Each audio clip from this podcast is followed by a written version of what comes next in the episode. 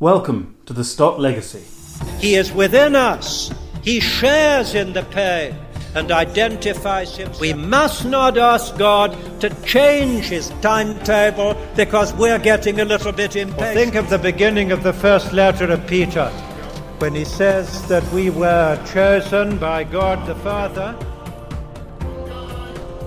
It is 2021, and this marks the centenary of the birth of John Stott in central London.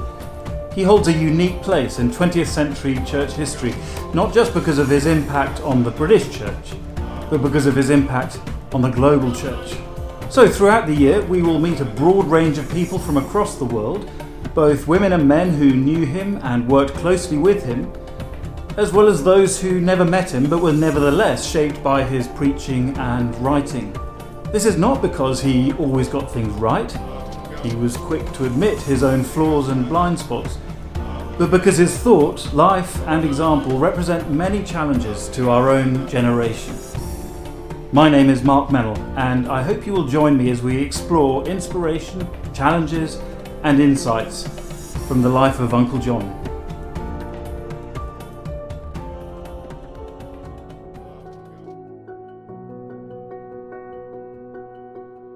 I first heard about Christopher Catherwood 30 years ago while I was an undergraduate student, and of course knew nothing about him apart from the fact that he had just got engaged to Paulette, a postgrad music student from the States who came to our little Bible study group. Well, since then, Christopher became a full time historian uh, focused on the 20th century and especially Winston Churchill, and it's about Churchill that he's written a number of books.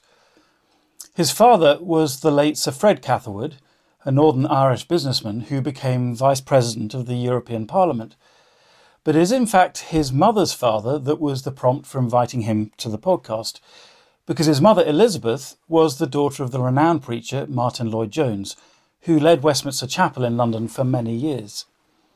Lloyd Jones was 20 years older than John Stott, and as we'll discuss, was culturally very different. Nevertheless, at one point, Lloyd Jones approached Uncle John with a view to him succeeding him as the preacher and pastor of Westminster Chapel. And that is one facet of what made the public disagreement that took place in 1966 between these two leaders such a painful one. But I was astonished to discover that Christopher, aged 11 or so at the time, was actually present at that meeting. It was a big national event, a conference called by the Evangelical Alliance. John Stott was in the chair, Lloyd Jones was the main speaker, or one of them. And I asked Christopher whether he knew in advance what was about to happen. No, I was just expecting my grandfather was going to say something controversial and interesting. But what controversial and what interesting, I had no idea. So I wasn't quite prepared for things that happened subsequently. But I knew, we all knew it was going to be a major meeting. So the, the event was called by the Evangelical Alliance, and my understanding is your grandfather was asked to address the topic of unity. Is that have I got that right? Oh, absolutely. And he had evolving views on unity, which are different from when he was younger. So when he was younger, he was part of the Welsh Presbyterian Church, the Calvinistic Methodists, and was quite happy to do ecumenical things. Um, but as time went by, he grew more dissatisfied with that position. Um, there'd been a time when a leading member of the Baptist Union had denied the divinity of Jesus, for example you know, and things like that, and things that he started to get very unhappy about.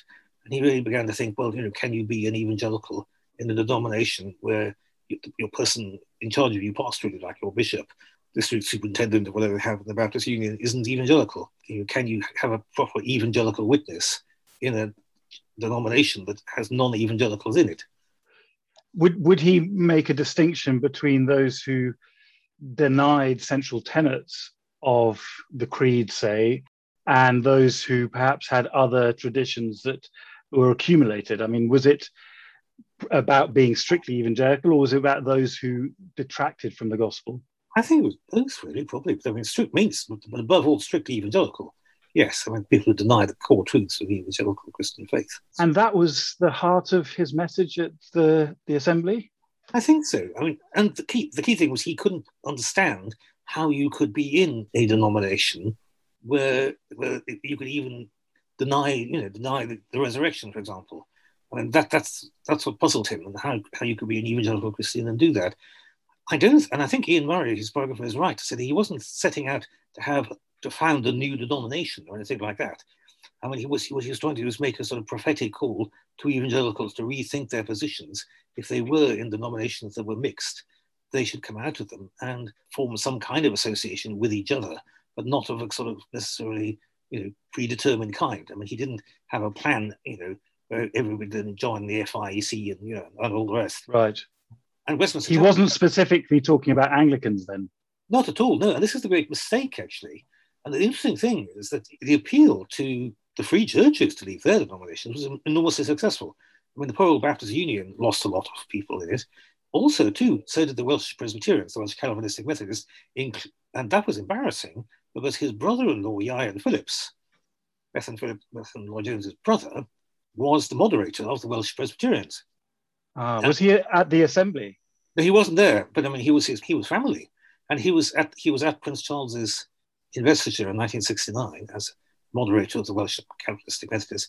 Also taking part in the service in 1969 was Glyn Simon, who was the Archbishop of Wales, who was also who was a more distant cousin, of a relation of my grandmother's. So that was so. So in the family, it was quite a sort of interesting series of debates. You know? um, Goodness. So did that get quite tricky Oh, at gatherings? Absolutely, yes. He kept it as amicable as possible, as often happens. I think it's, it's true to say that he was more amicable than many of his followers, who are not anything like as amicable. So, and, and of course, he still continued to have evangelical Anglican friends. I mean, one of them was Philip Edgcumbe Hughes, a theologian who was at uh, Westminster Theological Seminary, and another one oh, was the rector of St Paul's, who was a Welshman, John, John Gwyn Thomas, and, who, and John Gwyn Thomas was also a close friend of J.I. Packer, which we can go into later. And so he, he continued to have private fellowship with evangelical Anglicans. But the great myth of 1966 is that John Stott saw it off, was actually there wasn't anything to see off, because actually the people who followed him were people in the free church, my grandfather, people in the free churches, where he was very successful. And I think Don Carson has been right to say that the thing about my grandfather is that he was very Welsh. So him it was a theological doctrinal issue, whereas to many people in the Church of England, you know, they saw being in the Church of England as a wonderful way of being able to evangelize England. It was sort of God's way of evangelizing. It was more pragmatism.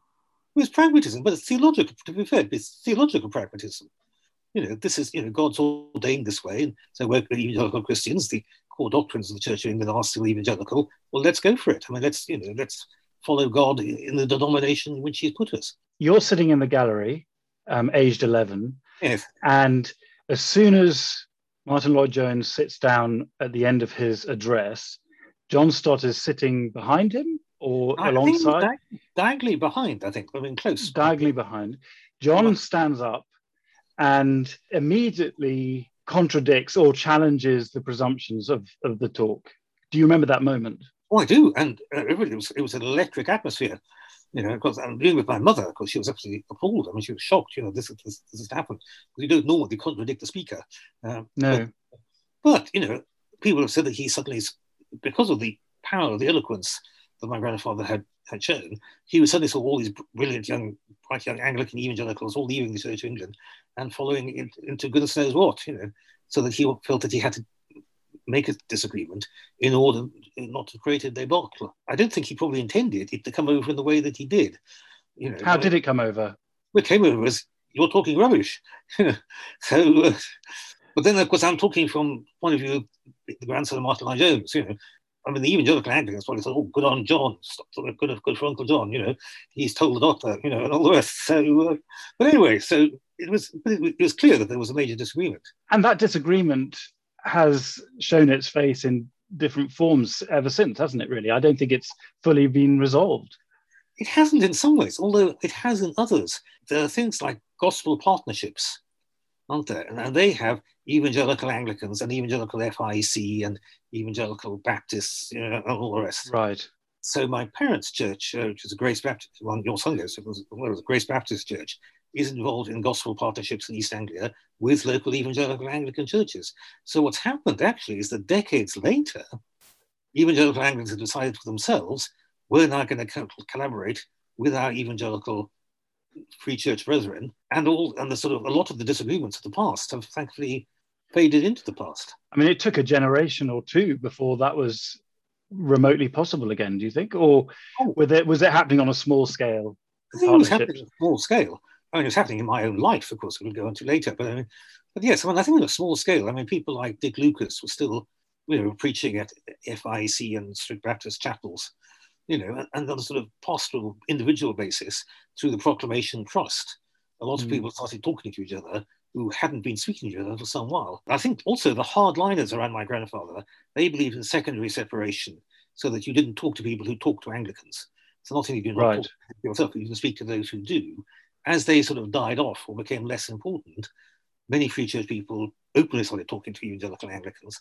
Did Lloyd Jones specifically challenge that second degree line? He never really talked about it in front of me. I mean, you know, so his followers said that he was with them, and other people said that no, he wasn't. And of course, I never hmm. actually asked him on the specifics of the secondary. He and I didn't agree on the on the primary separation, but I think that generation, as that generation died off, I think evangelicals started speaking to it, and things like the Proclamation Trust were sort of torchbearers of that, right? And things like Word Alive, you know, and the Indeed. UCF were very much part of that as well. And Keswick. And Keswick, you know, and of course, privately in 1968, when my grandfather nearly died of cancer, John, he and John started a private reconciliation meeting do you know what the circumstances of that reconciliation were? Well, it's because it was thought that my grandfather was going to die, and I think John Stott yes. and make it up between them on a personal level. I have to be careful what I say because some of my family knew John Stott separately from from all that, as such as my father, and so and I got to know him as well, and others sort of you know didn't know John Stott and therefore didn't have quite the same view, you know. But what's interesting about, I, I guess, what made that potentially painful was because they had got on pretty well before 1966. And they were the yeah. great they were the great proponents of expository preaching in London. If you wanted to go have a good expository sermon, you went to Westminster Chapel or to All Souls, or in a lot of cases, both actually. I mean, I think like yourself, like myself. I mean, I was one of them. And then when I, in 1973, when I went to Oxford, I mean, the church I went to was St Ebbe's. When um, your grandfather was, you know, succession planning, as it were, actually. Yes he even had John Stott in mind, didn't he, at one point? Well, yes, he did. I mean, before all the bus stuck, I mean, John Stott was one of the people who he thought would be good because of his preaching power. Absolutely. And then there were problems because my grandfather retired actually because he had cancer. Therefore, it became very difficult, of course, for my grandfather to be involved in the in the actual succession planning. So, uh, after that momentous interruption or intervention from John, mm-hmm do you remember discussing it as a family afterwards? And yes, it was very much, but there was not unanimous agreement. I mean, I didn't actually agree with my grandfather, and, and which he knew. You know, I mean, was, I mean, I've been condemned by some of his hardline followers back in the seventies and eighties, but but such is life. You know, I mean, because I don't, you know, I tend to take the views that's the saints in Ephesus. You know, it's the that there isn't a denom- denominational structures are not part of the Bible. Therefore, you can't divide over something that isn't scriptural. And there are sheep without and wolves within. Exactly, that's right, absolutely. You know, and you can never have a pure denomination. Um, and so I said, well, you know, you've got to be faithful for the generation to which God has called you. And so you, you join an evangelical church that proclaims the gospel, and you don't think about its, its denominational affiliations. He knew that in going to Nebs, I had, you know, I had excellent preaching because he knew of Keith Weston. What was funny is that he would come once a year to a very small Baptist church in the far north of Oxford, well beyond student walking distance. And of course, the church had been packed with students. And he said, Well, all these students here. I said, Yes, but they're only here because of you. When all the other nonconformists all went to St Ebbe's in my generation. I mean, now it's different because there's now a thriving evangelical free church. Um, yeah, there's a lot more choice, isn't there? Now there's choice, but when I went there, there really wasn't, unless you, unless you had good leg muscles. So. Um, Let me interrupt the conversation at that point and we'll return to Christopher shortly. But for this episode's book review, I want to introduce Theo Kavunakis. Theo is one of the coordinators of Langham Preaching's work in Greece. But I actually got to know him first when he was in London and attending All Souls Church while he was doing a law PhD. The book he's going to review is actually John Stott's final book, one that came out in 2010 The Radical Disciple. Stott's purpose in this book is to, quote, consider eight characteristics of Christian discipleship that are often neglected and yet deserve to be taken seriously. End quote. Nonconformity, Christ likeness, maturity, creation care, simplicity, balance, dependence, and finally death form together Uncle John's portrait of the radical disciple. In his unique manner, he concludes on nonconformity. Quote, we have considered four major secular trends that threaten to engulf the Christian community. Over against the challenge of pluralism, we are to be a community of truth, standing up for the uniqueness of Jesus Christ. Over against the challenge of materialism, we are to be a community of simplicity and pilgrimage. Over against the challenge of relativism, we are to be a community of obedience over against the challenge of narcissism, we are to be a community of love. End quote. Even today, I find astonishing the fact that next to the big categories of pluralism and relativism, Stott would be so practical as to include materialism, and so insightful as to flag up narcissism. Stott's writing is yet again fresh and simple, with the intention to genuinely teach in a thoroughly biblical way. As I was reading this book, I was an apprentice at All Souls, and the following quote from the chapter about maturity has been a great encouragement and inspiration since. Quote, There can be no higher goal of ministry.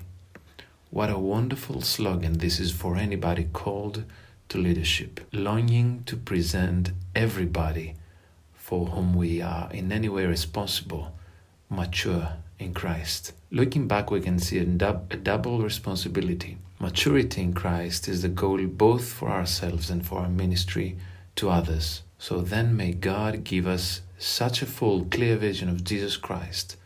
First, that we may grow into maturity ourselves, and second, that by our faithful proclamation of Christ in His fullness to others, we may present others mature as well.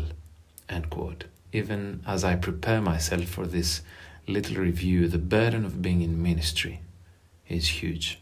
Uncle John's legacy is a great means of grace that ever sustains me to keep on keeping on. Let's take a step back and and do a, a, an overview if you like and and compare and contrast the two i mean there was what 20 years difference in age or something like that what do you think the main similarities and commonalities were between your father grandfather and john stott expository preaching and belief in expository preaching and, and, the power of the gospel i actually have a signed my copy of, pre- of uh, john stott's i believe in preaching is a signed copy um, signed consciously to the grant to someone he had quoted them in preaching his logic on fire. And John Stott thought that was a wonderful analogy. And of course, you listen to their preaching, it is power it is powerful and it is expository, of course.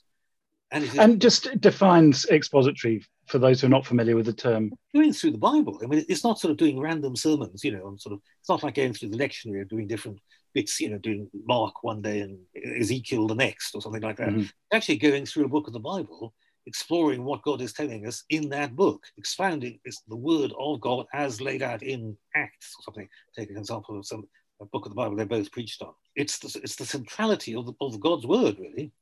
It's the centrality of God's word to building up the saints. Not just from the pulpit, then. No, absolutely. Everything you do is God is Christ centered and is, um, is Bible centered. And they were in that they were very similar, actually. John Stott he would have some sermon cards where you know he arrange ahead of time what he would preach, you know, which bits of acts he would preach on. Whereas my grandfather, he, he tended to take the view that the Holy Spirit lead him actually making two sermons on the same verse. And so he never liked to say ahead what he was going to preach on. But, you know, but nonetheless, you know, it, it was there, biblical exposition. Um, and it's not that, uh, in case people misunderstood, that he's just leaving it to the last minute. He did hours and hours of prep, didn't he? Oh, he did 40 hours a week. And he was in his little room and, and he wasn't able to be interrupted. My grandmother just looked after the rest of the world for him so that he could be uninterrupted in his, in his uh, gatekeeper. Absolutely, total, and a very strict gatekeeper too. My word. Did so, you ever interrupt him when he was preparing? Well, family could, but we were we were not urged to go while he was preparing. Hmm. So our visits normally coincided when, when he was not preparing. And by the right. time I was old enough to walk there on my own, because he was walking distance from our house, he had retired from, from Westminster Chapel. So he wasn't preaching you know, expositorily. Well, of course, he was preaching three, three times a week twice on Sunday and once on Friday. So when you say 40 hours, that's over the three talks. That's over the three talks, yes, absolutely. Yep. And yet his notes, of course, you know, he actually remembered a lot of it, so that his actual notes are quite small. Are there other similarities or commonalities, would you say? They were both conservative, even theologically conservative evangelicals, and of course very involved in student ministry. My wife, of course, remembers John Stott because he was he and Eric Alexander were the great preachers at the um, at the Urbana Missionary Convention, every the triennial one in the United States when she was InterVarsity staff and when she was a student. And of course, my grandfather spoke to UCCF many times. He was president and chairman, mm. um, as was John Stott. And of course, they spoke at many student conferences after the war. The two of them, really, in the 1940s, helped revive the university, mm. what's now the University of College Christian Fellowship. I mean, they gave it its sort of doctrinal and intellectual heft in many ways. And uh, led or helped catalyze the beginnings of IFES, the international Yes, body. my grandfather was one of the founders, actually. I mean, he was the yes. first founding chairman, and he then became the president. I was involved in it really all his life. I mean, he's involved in it right through to the 1970s. And so a lot of the younger people, people my age at West at uh, IFES conferences, they all knew of Martyn Lloyd-Jones and they'd read his books, but they'd also heard John Stott, and in some cases gone on ornithological trips with him, you know. So yeah. So yes, so, so both of them were hugely influential globally, I think. And this is where concentrating on 1966, people forget that there were people of global influence. And outside of England, 1966 was didn't matter. I mean, when my grandfather preached in in, in various places in the United States, which he would do, continue to do after he retired, nobody even knew. Most people didn't even know what had happened in the United States. So that split then obviously didn't have ramifications necessarily internationally, but because of you know the extent to which they shared a vision and commitments that must have made it quite painful. Oh it did. It made it very painful christopher went on to describe one of the unintended consequences of that 1966 disagreement. Uh, this was the pressure that it inevitably placed on a number of relationships both within the wider lloyd jones family but also with uh, good friends uh, like J.I. Packer. Now, Jim Packer had been a close friend of Elizabeth, Christopher's mother, while they were exact contemporaries at Oxford.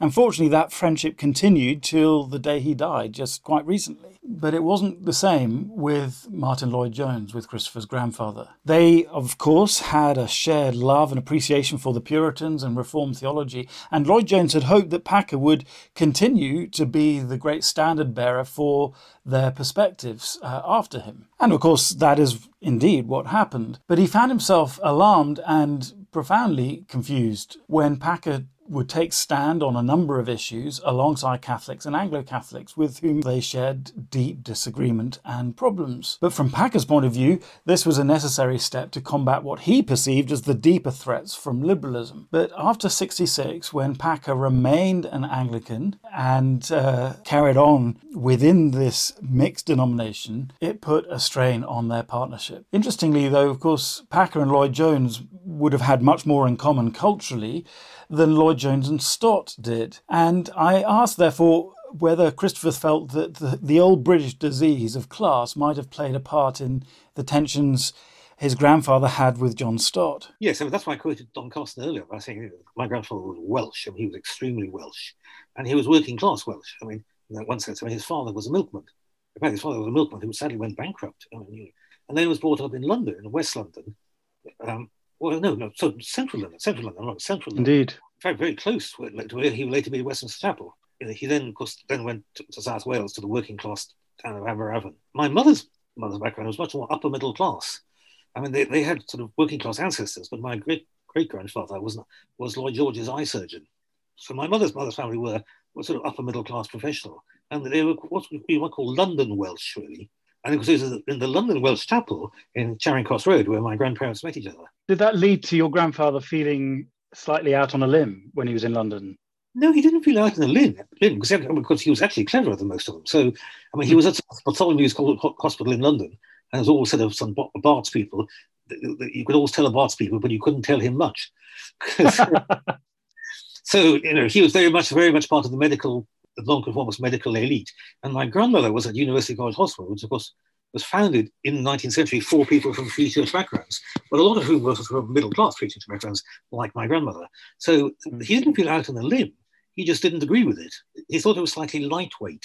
He didn't have the sort of depth of Welsh nonconformity. The Lloyd-Joneses were very educated, so it wasn't it wasn't so much educational difference, but what it was was a huge social difference. The sort of social niceties of Veeps, the vast public school, you know. Sort of, so that that um, difference in culture, do you think that played a part as well in you know the the call in 1966 to to leave sort of respectable collegiality with people who had different views? I mean, do you think that was he he perceived that as part of the background? I think it was part of the background, whether he perceived it or not, you know. But that's why it's interesting to say, I want to say, that a lot of free church people, you know, people who hadn't been to university, other Baptists, you know, sort of Welsh Calvinistic Methodists, they came out in droves because they didn't have the sort of class background that the people from the English public school, the English public school people had. You know, came so out of their denominations, you mean? Came out of their denominations. So, so actually, I mean, the 66 call was a success, which people forget because they concentrated totally, wholly on the Stott Lloyd Jones dynamic rather right. than all the others. In Wales, you had sort of you had sort of Welsh nonconformist tradition had depth. Uh, also, it had emotionalism, which my grandfather disliked. That's why you had the logic on fire, because a lot of Welsh churches had the fire, but I mean, there wasn't there's no logic, and they didn't preach. There's no expository preaching or anything. It was all it, one way it was it was deep, and the other hand it was light. Whereas you know, John Stott was interesting because he had depth, and he and the sort of John Stott group they had depth, and perhaps a little less fire, maybe. A less, oh, yes, absolutely, yes, definitely. I mean, but yes, I mean your head was moved. It was moved when you heard John Stott. Was, uh, yes. But you weren't you weren't moved to your withers, you know. so you mentioned that your grandfather was uh, opposed to or uncomfortable with the emotionalism that he saw. Do you want to just say a bit more about that? Well, a lot of it was very lightweight. I mean, there was no depth. There was no biblical exposition. Intellectual depth, you mean? Intellectual depth. That's right. There's no intellectual depth at all. It was all stirring up the emotions, and of course, Welsh people are very can be very easily moved. Not so like not, Englishmen.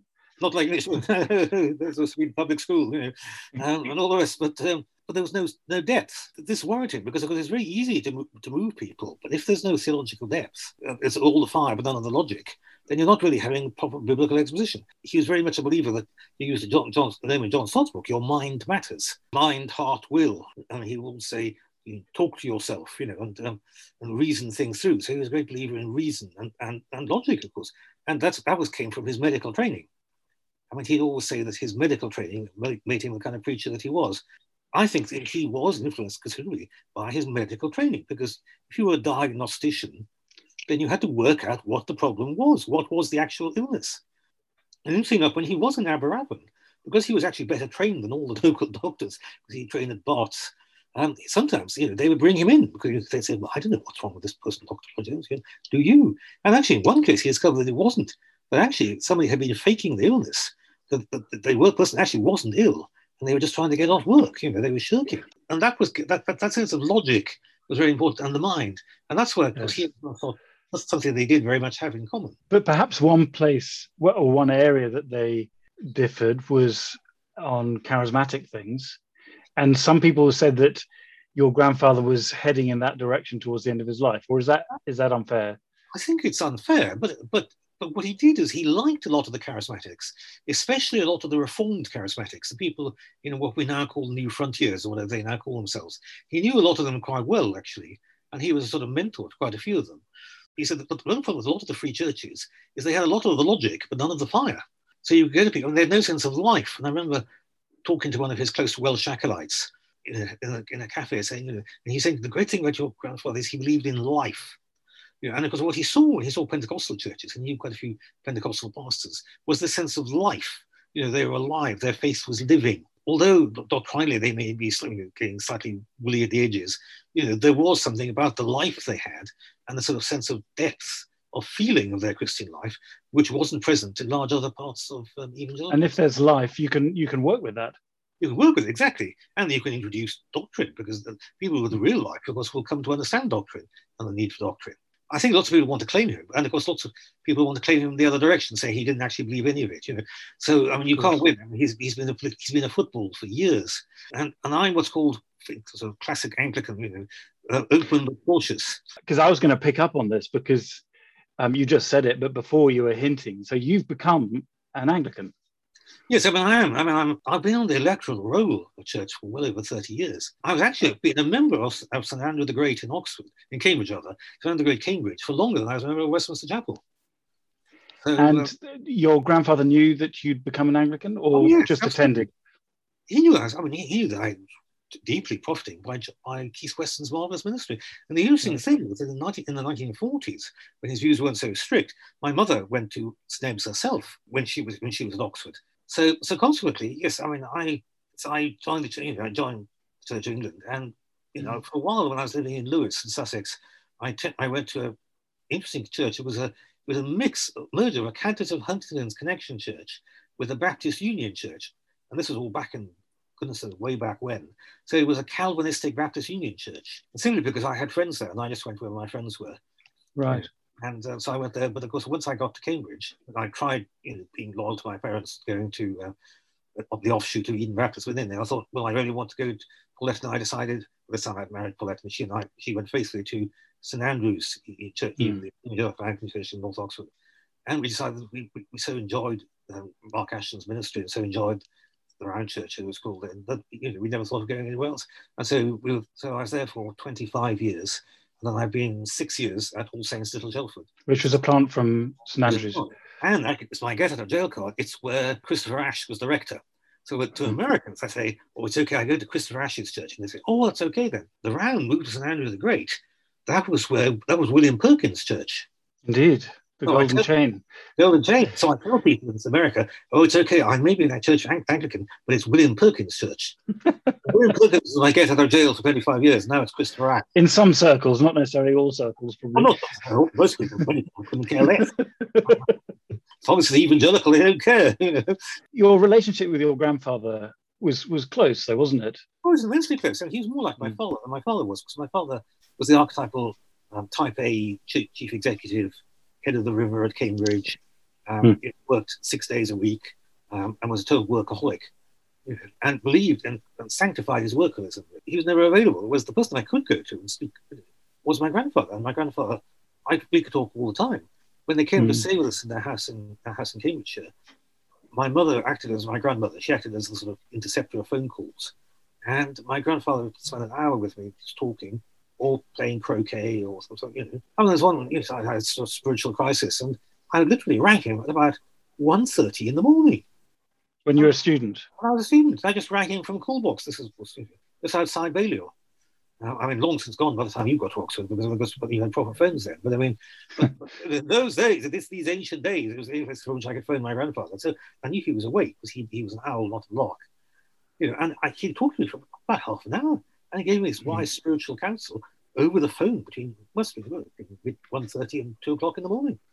And Christopher, you and I have chatted before and, and talked about the fact that we've both had times of sort of battling with depression, the black dog, as Churchill used to call it. Is that something you could talk about with your grandfather? Oh, absolutely, yes. Um, mm. Because he knew of it. I mean, you know, and of course, my grandmother had it extremely badly. My mother's mother had it. And there, the Phillips had it going back to the 18th century. But of course, I think that he had it as well.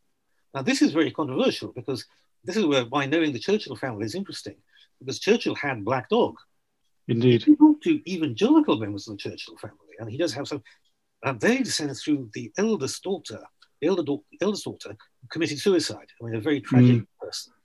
Yes. Our Grace, many of her descendants became evangelical Christians. Huh. They would say that, that Churchill most certainly had a depression because some of them had depression as well. One of them was very, Jonathan Sandys Churchill was very open about having depression.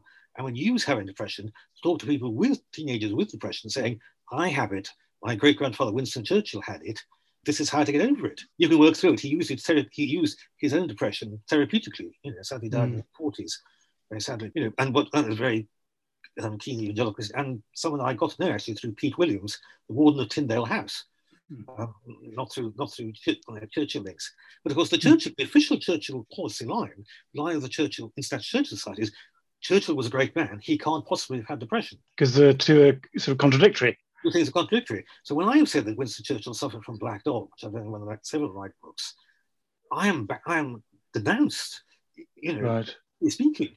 You know, this this don't read this book by Christopher Catherwood because Churchill he says Churchill had depression. Of course, Churchill can't possibly have had depression you know. Um, and so you're saying that people would take a similar line with yes, Lloyd so when, Jones. When Gaius Davies said in his book, um, second, second version of his book, Genius and Grace, that Martyn Lloyd Jones was a classic example of someone who had depression. I mean, the uproar was huge. I mean, it was, it was nonsense. I mean, you know, I knew Gaius Davies extremely well because I was at university with one of his uh, children, and you know, I, I, knew him sort of personally quite well too, and the level.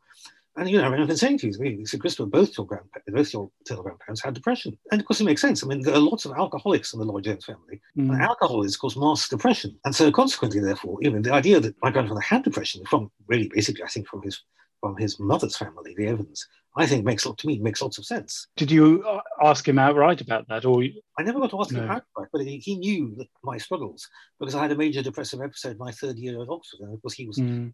I mean, he believed in you know, having therapy and taking the pills. My mm. father believed in throwing away the pills and going jogging. Because my grandfather right. the pills and getting therapy, which I then proceeded to get. You, know, so, you didn't go jogging then? No, I never jogging. No. no. I used to say, Paulette was my wife was I used to say prayer, Paulette, and pills. You know, but uh, sadly, of course, I'm now a widower. But I mean, you know, no, no. I mean, I think he definitely had depression. He would say that he had a melancholic temperament, and of course, you know, he said he was he would say that he was never a teenager because of course his father's dairy went but went bust when he was a teenager. And my grandfather had to pay for his brother's education. I think the one who was a lawyer. Was a lawyer, even through you know through Oxford and through the early years of the bar. My grandfather was a medical student, was a was still in Barts. So and didn't your grandfather have an episode? Well, he did. What was in about forty eight. In forty eight, where he had a major depressive episode in nineteen forty eight.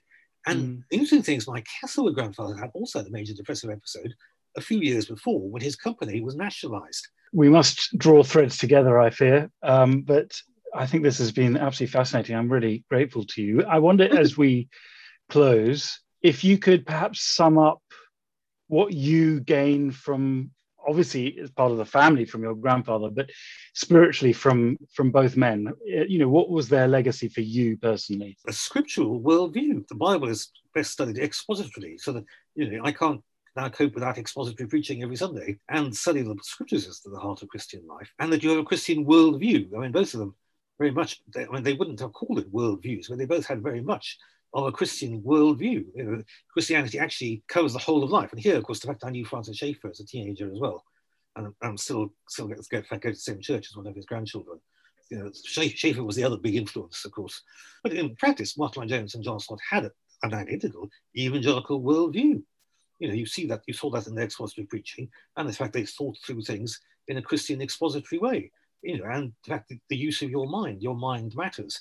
And mm. the fact that your, the truth is objective after Paulette died was wonderfully helpful because mm. if you're dominated by your emotions, you know, you know that you say, "Oh my God, where's where is God?" Whereas if you know that He loves you, and you know because the, because the Bible says He loves you, you have a high view of Scripture, and that you think through logically, you know, the logic of the fire, although the fire is is, is burning with, with sorrow, logic is saying, but God's with you. you know, and that I get from both John Stott and Martyn Lloyd-Jones. I mean, very much so, in fact. You know, hmm. I'm profoundly grateful to God for both of them. That is a wonderful note on which to end. So, Christopher, thank you so much for your time. Well, thank you very much. It's been fantastically enjoyable, as always. Langham Partnership is the umbrella for the various international ministries that were formed out of John Stott's work. It has three programs Langham Scholars, Langham Literature, and Langham Preaching, and works in around 90 countries. It's committed to equipping Indigenous churches and their leaders around the world by resourcing, helping to train and equip scholars, writers, pastors, and Bible teachers. Our prayer request this time is for the third program of Langham Partnership and the one that I'm involved in, Langham Preaching. We're the baby of the family having been uh, running for only about 20 years or so. And we've seen, even in that period, a lot of change and, and growth, thankfully. Uh, the core element of what we do is what in South America are called escuelitas, and elsewhere preachers' circles or preachers' clubs, whatever different cultures like to call them. The idea is a small group of preachers and Bible teachers, perhaps uh, around eight in number, pledged to meet regularly for about three years as a way of helping one another to grow in their preaching and learning. So, this is one of the few things that COVID has not completely interrupted.